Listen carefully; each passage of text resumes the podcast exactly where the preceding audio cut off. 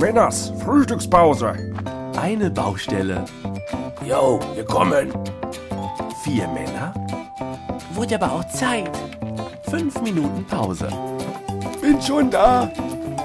Die vier von der Baustelle. Sag mal, Karl, wie siehst du denn aus? Was? Wieso?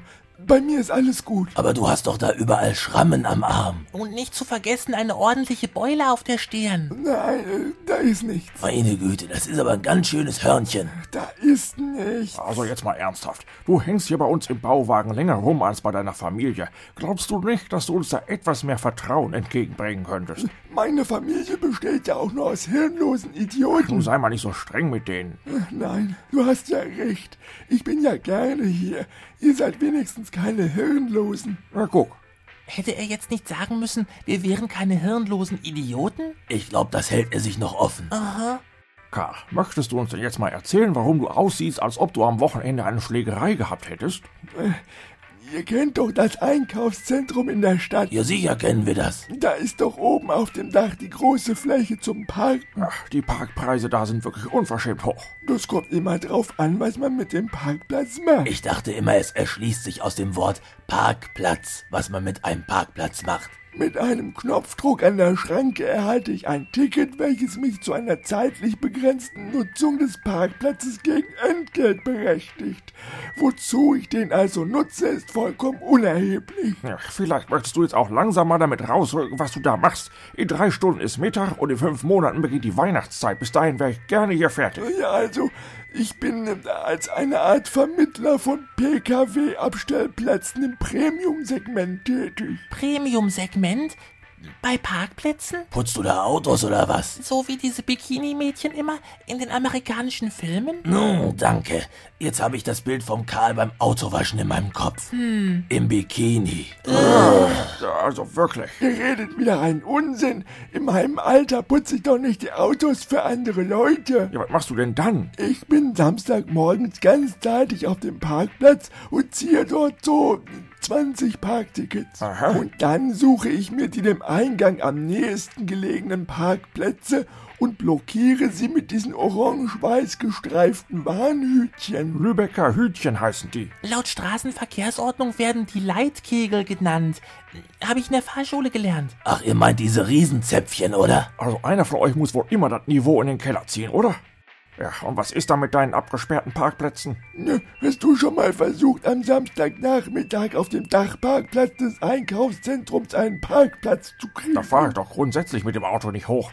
Das Affenschießen tut sich doch keiner freiwillig an. Siehste? Wo ich das das letzte Mal gemacht habe, bin ich eine Stunde lang da oben immer im Kreis rumgekurvt. Also, als ich da endlich einen Platz hatte, da hatten die Geschäfte schon fast geschlossen. Ja, nächsten Samstag kannst du beruhigt aufs Parkdeck fahren. Ich mache dir da einen Sonderpreis. Sonderpreis? Jawohl, für 20 Euro mache ich dir dann einen Parkplatz frei. Was machst du? Du vermietest die Parkplätze weiter? Für 20 Euro? Hä?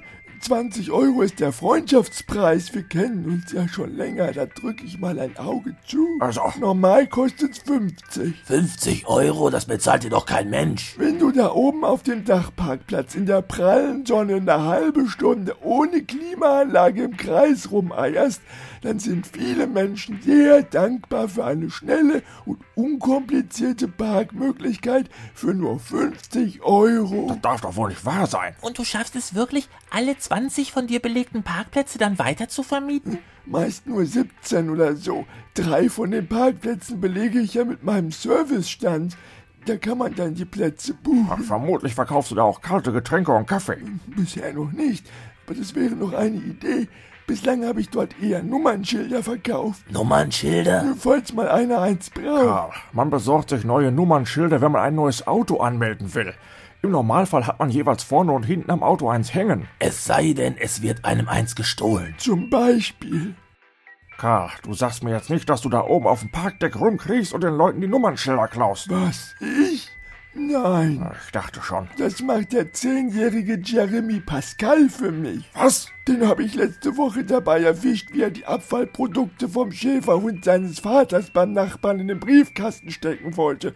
Und da habe ich ihm das Angebot gemacht, mir entweder zu helfen oder zu seinen Eltern zu gehen. Das ist Erpressung, Karl. Und dann auch noch meinem Kind. Pfui. Ihr überseht mal wieder völlig den erzieherischen Wert. Der macht sowas jetzt bestimmt nicht wieder. Nee, weil er jetzt gemerkt hat, dass Nummernschilder klauen viel lukrativer ist. Ach, nicht unbedingt. Ich habe ja nicht die Gerätschaften dafür, solche Nummernschilder herzustellen. Und deswegen habe ich mir gedacht, dass es doch ausreicht, wenn ich einfach mit dem Putztuch über die vom Jeremy Pascal abgeschraubten Nummernschilder gehe.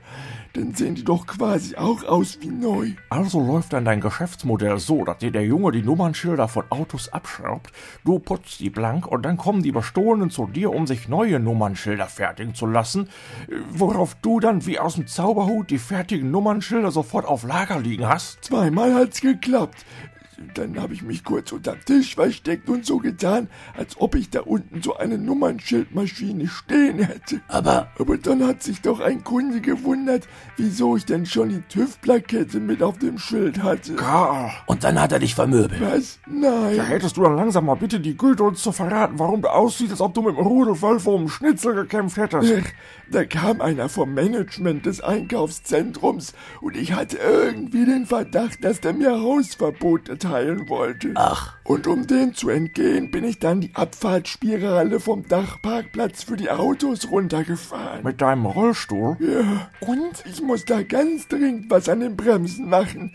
Oder kann da mal einer von euch nachgucken? Also ist doch wohl Schluss, aus, Feierabend, Frühstückspause vorbei. Noch Menno. Ich kann mir das später mal ansehen, Karl. Aber hör mit dem Scheiß auf. Ja, ja, ihr macht das schon.